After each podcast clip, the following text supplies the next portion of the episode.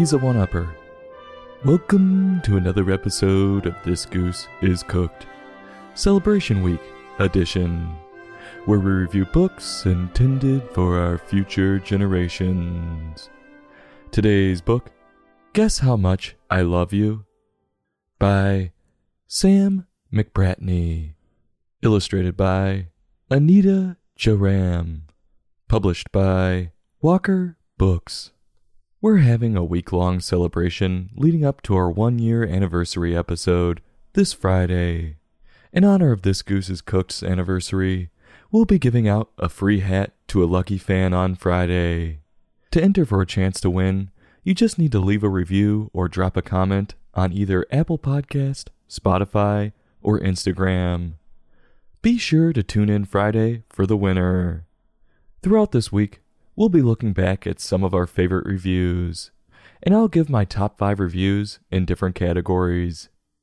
Today's top 5 My top 5 worst books. Starting off with an honorable mention to Dog in Charge, illustrated by Dan Santat. But don't worry, we have another Dan Santat book on this list. Where it ends up, you'll have to wait and see. Number 5 we have a selfish scribble forcing everyone to change for him with I'm not just a scribble. Number four, feminist baby. I think we all know why that one's there. And coming in at number three, a boy with his love for riding horses with the wind. And that leaves us with our top two.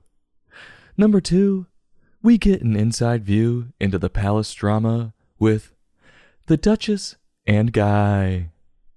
And coming in at number one, we have another book illustrated by Dan Santat. It's a very angry princess, with maybe the worst moral we've seen. It's Princess and the Pit Stop. To the review Guess How Much I Love You is a board book. Real sturdy.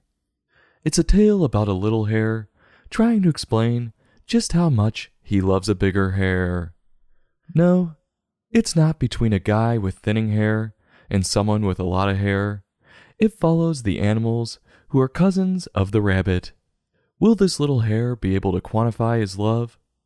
We'll bring some flowers in case he isn't. We start on our two main characters, named Little Nut Brown Hare and Big Nut Brown Hare. Yes, the author uses those exact names throughout the book. I'm going to shorten their names because I think we get their color is nut brown. With the pictures right there, it feels redundant.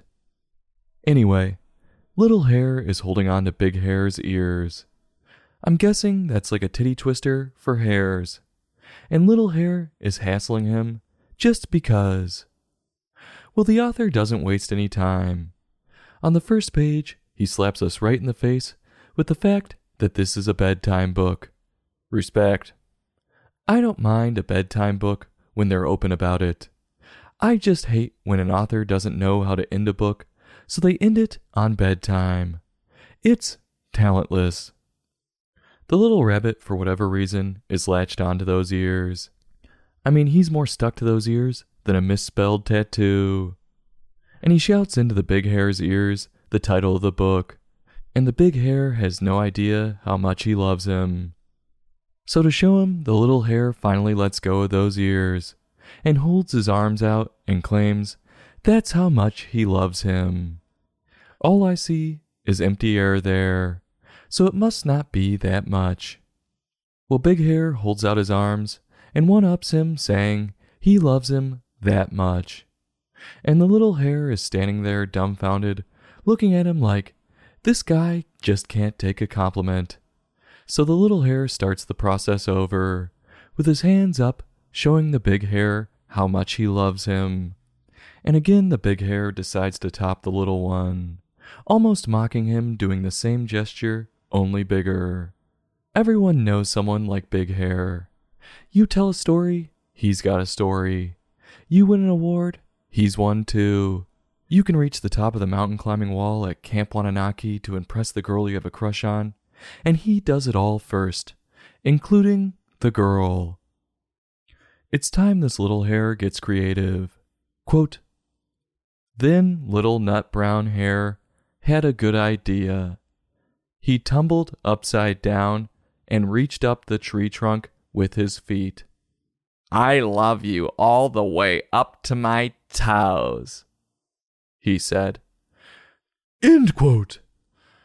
Boom! He's got the big hare smoked for sure with that one.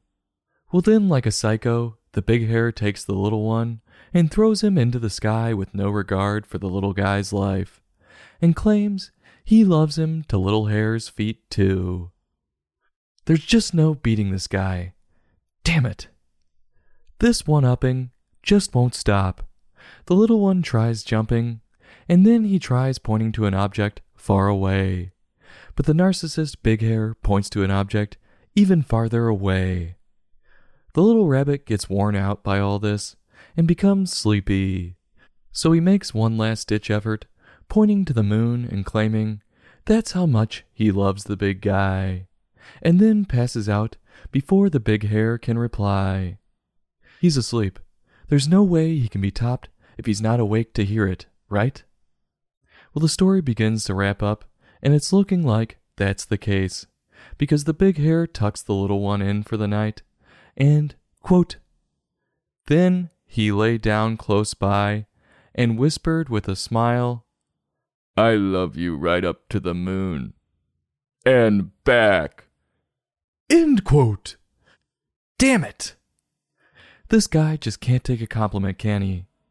He can't let the little hare do or say one thing better. He's sick. Just give the little guy the win.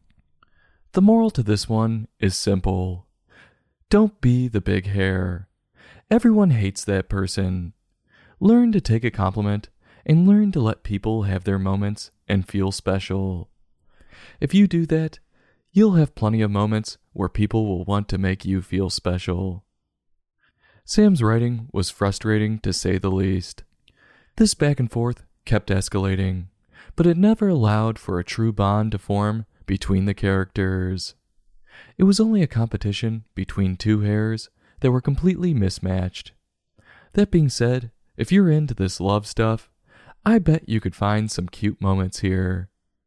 As for Anita's pictures, they made this feel like a classic bedtime story. In a way, they were rustic, using varying browns, and setting us right in a countryside. Her talent definitely showed. If you like rabbit bedtime books, this one won't disappoint. So, on a scale from 1 to 5, I'm going to give this book a 3.9. I'll have a heapin' helpin', go back for several more servings, but there's going to be some meat left on the bone. This goose is cooked. Celebration Week edition. Join us next time for another in depth book review.